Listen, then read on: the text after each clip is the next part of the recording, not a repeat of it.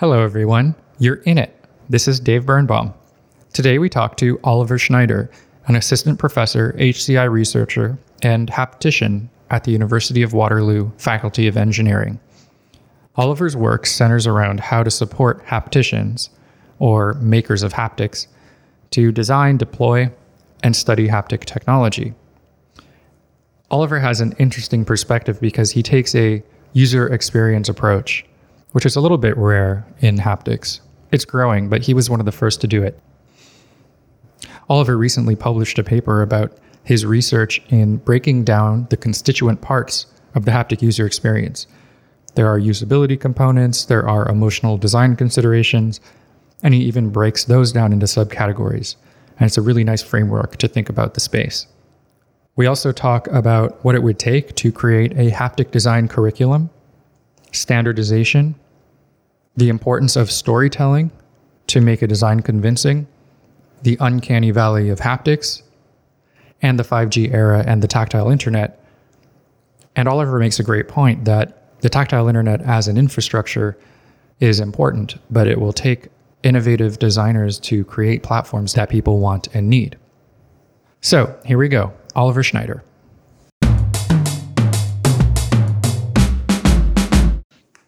Did, did you comment on my shorts?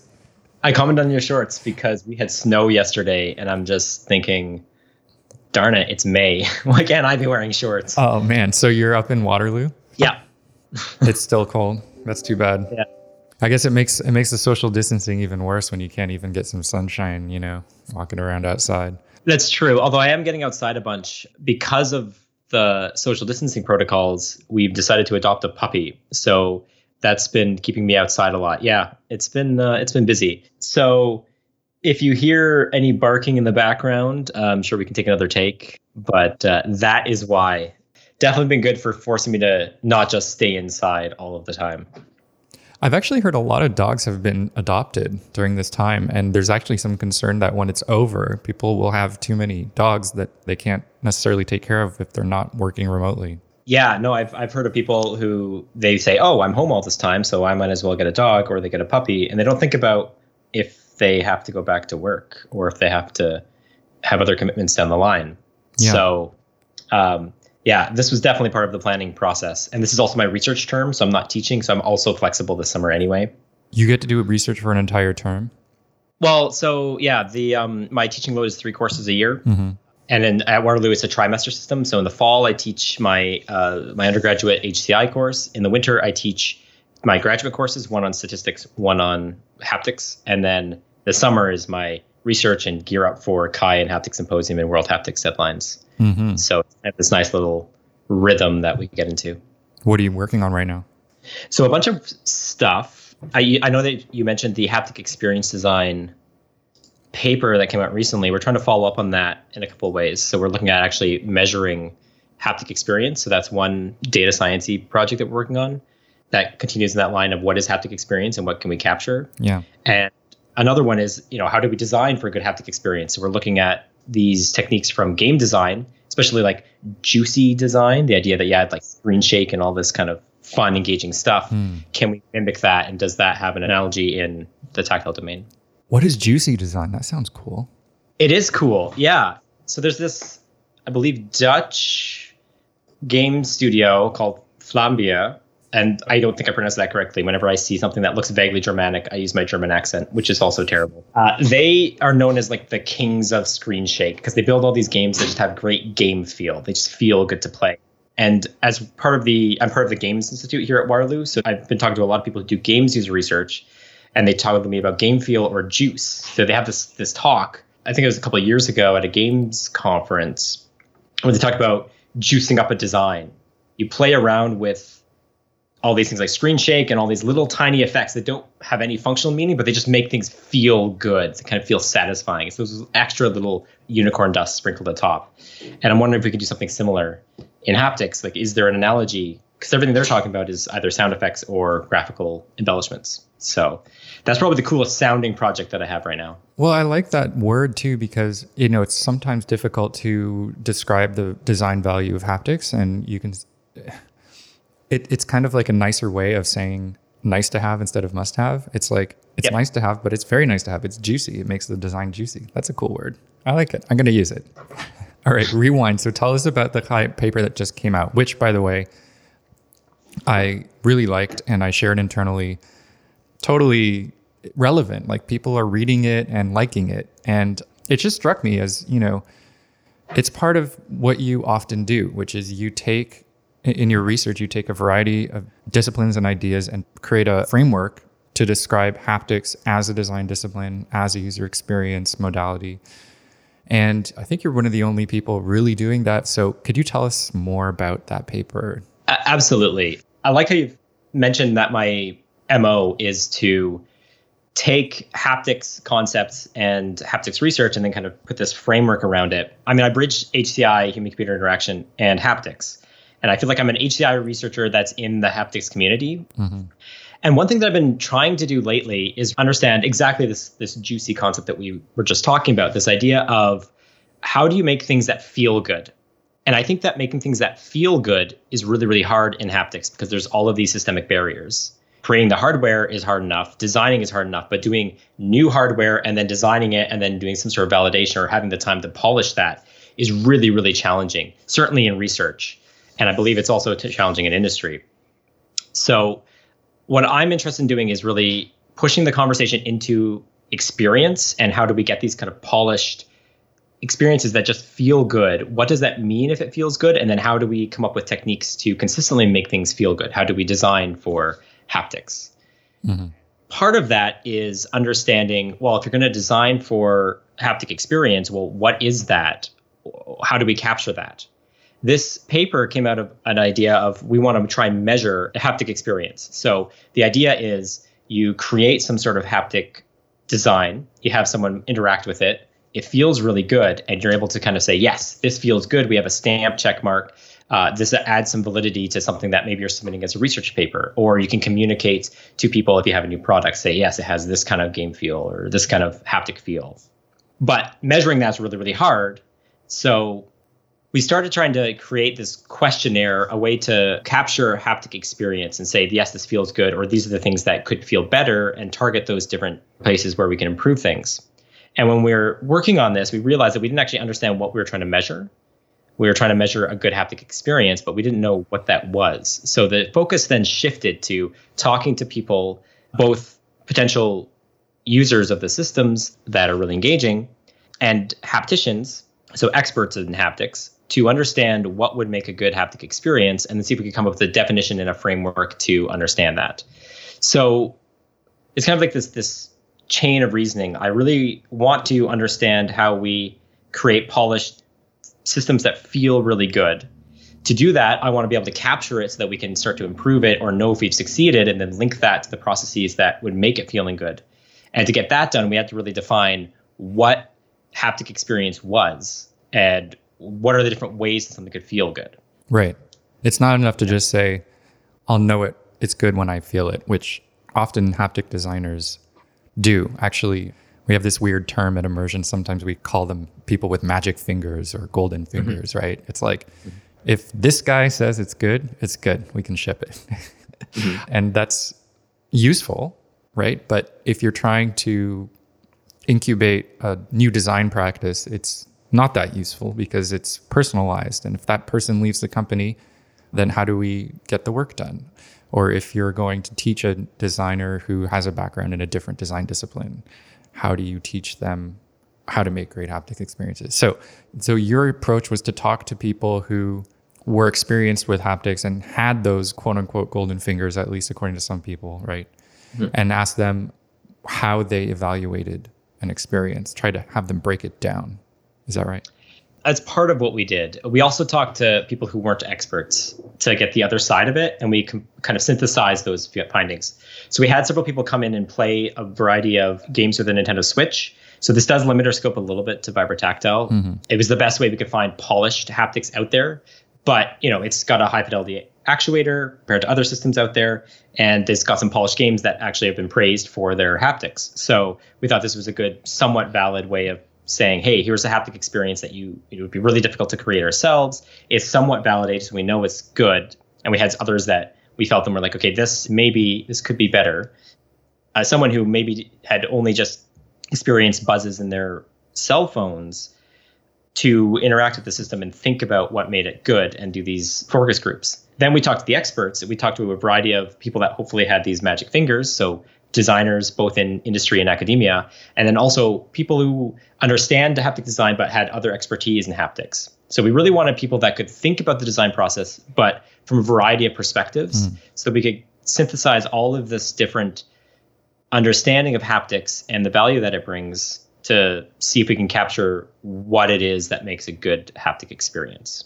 And what was your result? You came up with a model, right? Yeah, so we've got a model and it's broken down different parts. The most important part are the usability requirements and the experiential dimensions. So most user experience questionnaires or models tend to break down value add to pragmatic features and hedonic features. Pragmatic being things that are either useful uh, or they, well, they add utility, so there's some sort of value add, or they're usable, so you can actually get that value add in a nice, efficient, effective manner. Mm-hmm. And I mean, that's been a big push of the HCI community for years is how do we make usable systems? How do we make useful systems? Mm-hmm. And then the experiential dimensions, so these are the hedonic factors, are what makes it feel good, what makes it a really good experience, which ends up being this combination of all of the little things that someone experiences with a design or a system or a product that add up to an overall experience. And a lot of them are not captured by usability and utility. Right. Emotional design. Yeah, emotional design. Yeah. So it captures your emotions. And I think there's some work that shows that these hedonic factors connect to our psychological needs. So, like, oh, we have a need to be understood or to connect with other people. Mm-hmm. For haptics, particularly important, this need of just like feeling good, so body sensations, mm-hmm. that maybe factors into it. The usability ones are relatively known. So, utility is it useful? Causality can you identify what the feedback is? Consistency is it reliable? Do you get the same feedback if you do the same actions? And saliency is it appropriately noticeable? Mm-hmm. So some of these would be captured by a typical usability questionnaire, but things like saliency is one that maybe you don't think about in visual design, or maybe you you look at like clutter or or minimalism as your guiding constructs. But with haptics, it's a lot about do you notice it when you notice it, and does it become overbearing or not? Mm-hmm. Is it too constant? Because mm-hmm. a constant vibration is just going to be noise. So we point to these four factors as being things that are important for usability generally, but they're probably the most important parts of usability when it comes to haptics. So the second part is the experiential dimensions, and these are I'm really really excited because this is trying to get at that question: what is the actual experiential component of haptics? And what we ended up with was five dimensions. So there's five factors that we think influence experience, and you could have a system that meets one or more of these. So they're not necessarily all required. Mm-hmm. So the biggest thing is harmony. Does it fit with other senses? And this term was actually suggested by one of our expert hapticians. Does it match with the context? Does it match with the visual and audio feedback? I mean, as you know, we need to make sure we have everything synchronized to have effective haptic feedback. But what we found was that just by having it feel very harmonious, have everything feel like it's all clicking together and gelling, that alone could be sufficient for a good haptic experience. Hmm. That alone. Interesting. Yeah, that's what I thought was interesting. It's not just that you need to have everything synchronized and for it to be effective or to be useful or for people to don't be like, oh, hey, that's broken. I don't connect that thing that happened on the screen, that thing that I felt mean something similar. It actually was a sense of experience that it felt good that everything was in sync. Yeah, I like that harmony word because sync, I often use the word multisensory sync and I'm kind of using it metaphorically because sync really has to do with time. And I'm like, no, not just time. You know, it has to be synchronized in other dimensions too.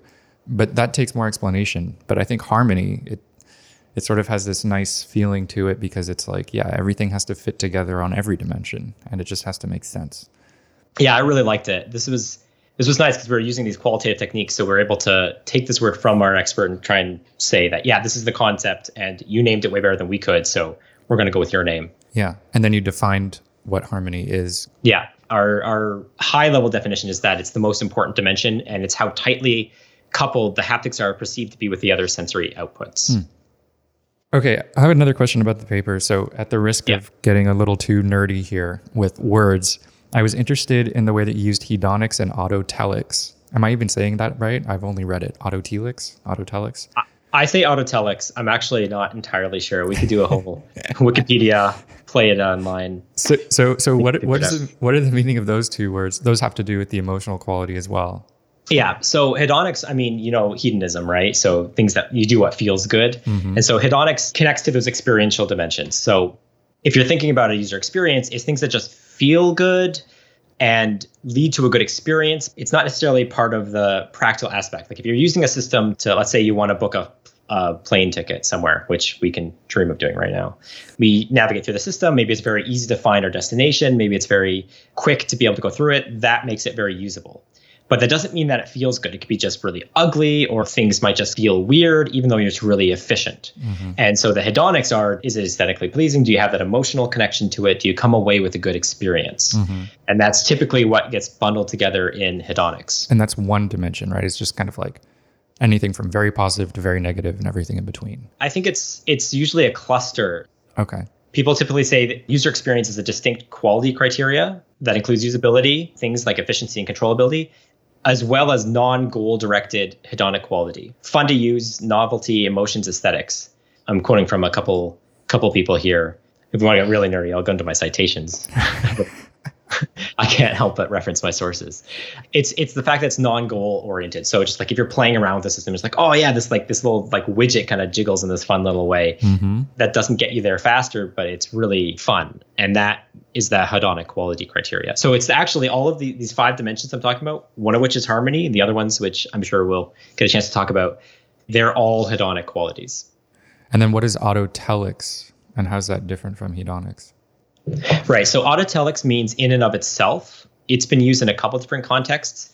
There's this questionnaire called the Need for Touch questionnaire that's used in product development and market research. And it's used to say, hey, how much do you need to touch things?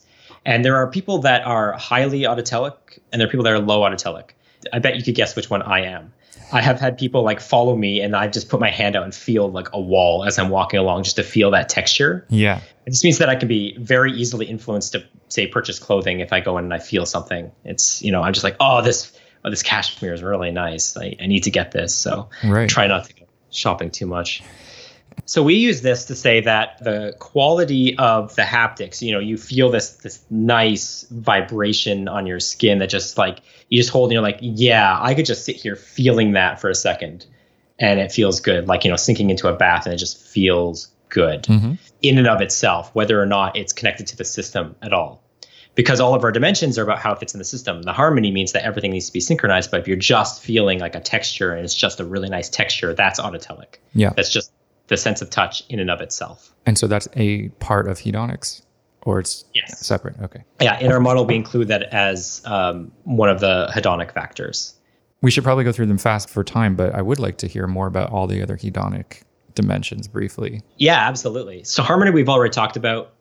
Autotelics makes a lot of sense. Like if you have something that just you know people like to touch, and in and of itself it feels good, then that's going to feel good. So that lends itself to a good haptic experience.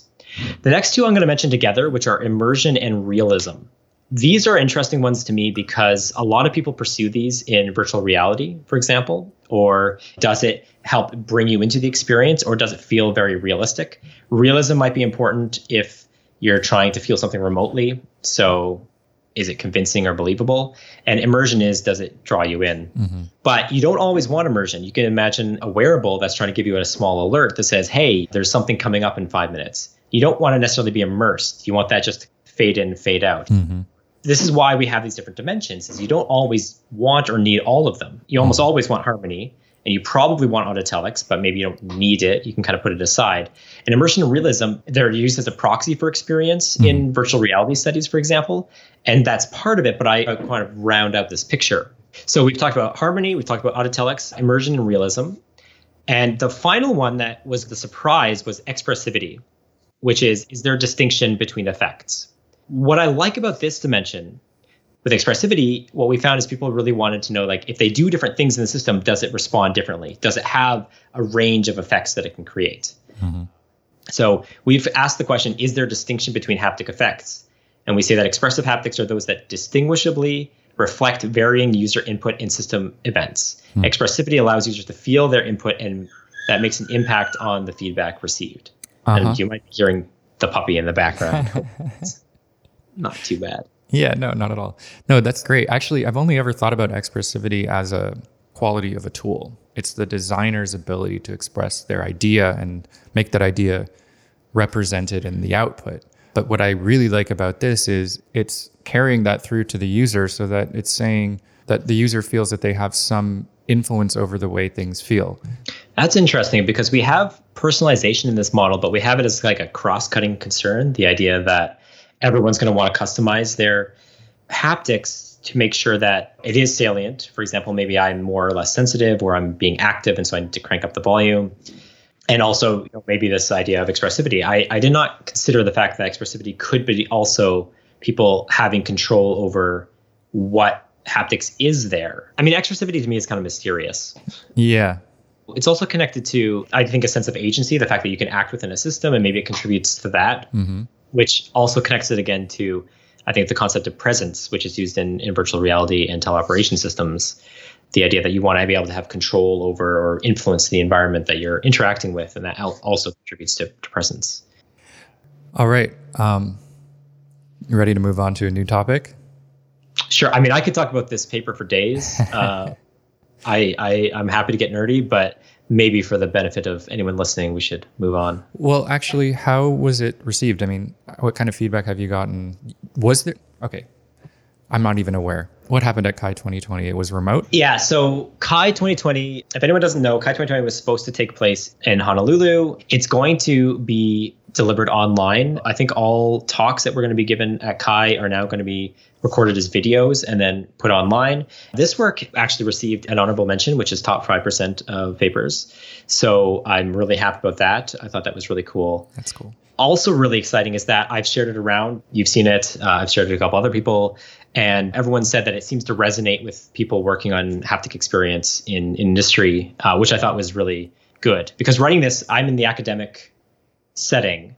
I stay very connected to what's happening in haptics industry, but I'm not in that setting. And so knowing that this work is relevant to people in industry is really, really exciting. It means that I'm not completely off base, like pontificating about something that doesn't make any sense to people practicing haptic design. So, so far, it seems like it's received a fairly positive response.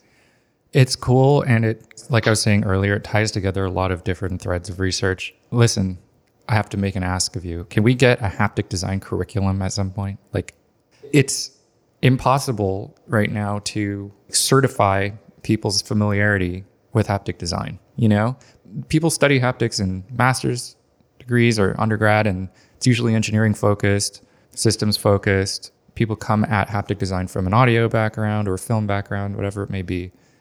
But there's no like curriculum for haptic design.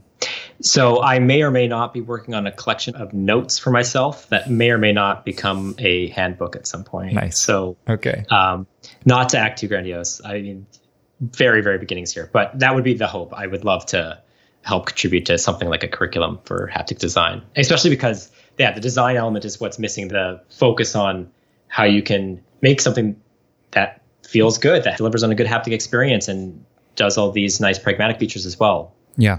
And I think we're starting to get to the point where we might be able to actually feasibly come up with that because I think the field is now mature enough that we're starting to understand where haptics fits into this. We have enough products that are out in the world that people are interacting with that we can really start to see this across a diversity of contexts. So hmm now is the time. I think so. You would have to figure out exactly what you were designing for. But I mean, maybe you could choose three or four platforms that were available at home a phone and a little force mm-hmm. display from like one of these prototyping kits and mm-hmm. a couple of other things and have a set of exercises to demonstrate the concepts that you have put out in this paper. Because the paper is a great the paper mm-hmm. is the structure right for like a haptic design training program. You have to be able to understand these concepts and like implement them right? But then the question is like where do you implement them and how do you evaluate the implementation? Those are the the key pieces that are still missing for me Yeah, and I think I'm starting to understand the different components that can lead to you know how you can influence these different dimensions. I know people who are practicing haptic design who have those magic fingers intuitively and cognitively know how to do this. Mm-hmm. Creating an actual curriculum, that's exciting. That's a great idea. Do you want to write some topics for it? Help me create. Maybe we lessons? should maybe we should talk about it. All right, wait. Next topic standardization, right? Right. Yeah. You and I have been talking about this a little bit. The question is what would haptic standards look like? How do they play into this idea of a haptic curriculum or haptic design practice that is standardized and interoperable? I hadn't put it a haptic standards into the context of a curriculum, so I'm just processing that collision of two thoughts there. I mean, to learn how to do a, a field of design, there's common tools that you typically learn. There's kind of, I'd say there's two parts. You can learn design as a process. I've never been through a design focused program, even though I claim to be an interaction designer as one of my my labels. Mm-hmm. But I've never been like a, a capital D designer. I know that you can go to a design program and learn how to solve problems in a particular way. Where haptics is different, I think part of it is connected to this need for standards because it's so incredibly varied and so dependent on the context. Like you just said, to have a curriculum, you'd have to have a couple of different specific platforms that we would design for or have sort of lessons for. And in my head, I'm thinking about, okay, for material, you probably want a couple case studies to show here's how it works in these different contexts and how you weighing salience versus the autotelics. Maybe what we could do is we could talk to some of these people. I'm going to steal that phrase, magic fingers, by the way. So uh, you could have juice. I'll take magic fingers It's a fair trade. share and share alike. See if they can maybe talk about their experiences doing that design process, the decisions they made. And I wonder if we can kind of take a look at people from the beginning to end of a design process and start to outline that in a way that can help people learn. Mm-hmm. But you're talking about standards. So to do that, you need A, the design process, B, how that design process applies to haptics, which means there's different ways of thinking about the designs that you create and how you make those decisions. Mhm. Like in graphic design, you might think about visual weight. Mm-hmm. In haptics, you might think about salience or the timeliness. Kind of constructs are going to be important. And then finally, there'll be the set of tools. Like in graphic design, you need to be able to know how to use image manipulation, um, vector manipulation, Yeah. web tools, stuff like that, which all rely on a, a series of standards to be, yeah, interoperable and, and uploaded. So we'll need that groundwork to have tools that people can then use. I mean, I guess we're using the word standards kind of loosely, but at a low level, you have standards for like file formats. Yes. And then above that, you have, like you were just saying, these standard ways of talking about haptics. And I think your paper goes a little bit of the way there. Mhm. We ran into this at Immersion when we were doing haptic video, and we came up with some words that over time we started to use more and more. And now they have a stable meaning like density. Density refers to the amount of time in the video overall that has haptic events. And so you could have a more dense treatment or a less dense treatment. And that was really the only word we could come up with. And it has no real analog to other modalities, but it's just a unique problem for haptics to be able to talk about density. Mm-hmm. And so you have other ones too, like envelope and intensity and things like that, so on and mm-hmm. so forth. And then, yes, you need a, a layer above that of standardized tools. I mean, if you use a graphic design program for, for bitmaps, chances are you're going to have something like a rubber stamp tool, you know, mm-hmm. whether it's Adobe Photoshop or something else. Mm-hmm. And designers will say, oh, that looks like a rubber stamp tool and acts like one. I kind of get how this works. It might work a little bit differently in this tool than the other one, but it has this purpose that I already can anticipate. And so we need that too. We need a set of tools that can uh, can be somewhat standardized, at least at the conceptual level, mm-hmm. before you can have a curriculum. Because you can't lock people into a tool or a platform. You have to be able to teach them like high level concepts and the tools for how to manipulate their intentions. And these are all interrelated, right? And you said a bitmap manipulation tool. Well, to have a bitmap manipulation tool, you need to have the idea of a bitmap, mm-hmm. right? So those are the low level formats. Right. And so I think that's where it gets tricky is what is that low level format? Like once we have a stable format, things like, yeah, bitmap or a vector image or PDF or, or what have you, then you can start to manipulate and make these powerful tools and you can elaborate on it. Yeah. And I'm I don't understand existing standards in other domains well enough to know which one comes first if they have to be kind of co-developed. And my intuition is they probably need to be co-developed right? You you build the tool to manipulate it the file format because otherwise how do you create those files? And so they probably co-evolve. I, mean, I think that's what happened with photoshop and early bitmap manipulation programs right? Is you'd create a tool to manipulate this and you start sharing that around and other people then build their own tools to build on top of it mm-hmm, mm-hmm. And also, people hack the original intention of a tool to do something unique and new, and then that becomes like a design trend because it's cool. Yeah. Somebody's no one's ever seen it before, and then usually the tool creator will say, okay, I'm just going to make that like a function that everyone can do easily. Yeah. Then everyone does it, and then it's cliched, and no one wants to do it Yep. anymore. I guess the point is you need the tool to be flexible enough for people to use it for intentions that the tool maker didn't even have, because that's where the really exciting designs come out. Yeah. And this is where I think that interrelatedness with the file format is really important.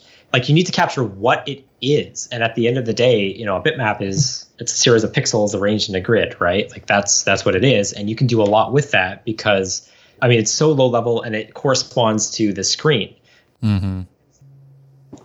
Another thing I wanted to ask you about is avatars, AI, telepresence. It's top of mind now with COVID and people being socially distant and working remotely. And there's really this trend towards more interaction with virtual humans. I mean, even a mhm. few years ago, it was just, it was disembodied voices like Alexa and Siri. And it's becoming clear that the way that we're going to be interacting with AI in, in the coming years is going to be something more akin to interacting with a virtual human. They'll have a physical form that you'll be able to see at least, and possibly even interact with haptically. I'm curious, like, what do you think the potential is there? like to me there's a couple important concepts to make this effective right to make sure you have this emotional connection I, I feel like believability is one which is important for social robots as well as avatars right the idea that you believe that it's an emotional being and that doesn't mean that it has to be realistic right we mm-hmm. can avoid the uncanny valley we can have these more cartoony characters that still are able to articulate emotions and we believe it mm-hmm. and we can suspend the disbelief. If I'm feeling very lonely and I think, oh, hang on, you know, here's someone that's going to interact with me, and yes, they're virtual, but you know, I'm still going to have that emotional need scratched to talk to someone or to connect with someone. Then I may even put a little bit of that extra effort to suspend my disbelief. The same way we buy into a world that is clearly not realistic in a movie, Right. Because the internal logic makes sense. You're like, yeah, you know what? Yeah, I'm going to buy into this Yeah, that's a good point. and the my experience with haptics is there's been situations where I've designed for you know not a very high fidelity actuator. There's not a lot of bandwidth and not a lot of control that you can do, but as long as you tell a really effective story around it, as long as you encourage people to suspend their disbelief or come up with some sort of rationalization for oh yeah this haptics could plausibly mean this thing because all this other information is coming at me saying it is it is a person or it's um there was a time where so I developed this chat application called Feel Chat when I was working with Disney. Hmm. And it was a small prototype. All you can do is instead of rhythm, so how many pulses, how long is their duration, nothing super advanced there. And you could just send these little emojis. And the icon for one of them was this train because it was kind of this like rumbling sensation. Mm-hmm. And you could customize it and you would send it, and people were like, I don't know what this is. I don't really, it doesn't make sense. Then we replaced the image of the train with an image of a cat Hmm. this really cartoony cat. You're like, oh yeah, this cartoon cat is purring at me, and oh, that's an angry purr, or that's a, a happy purr, and that would probably depend.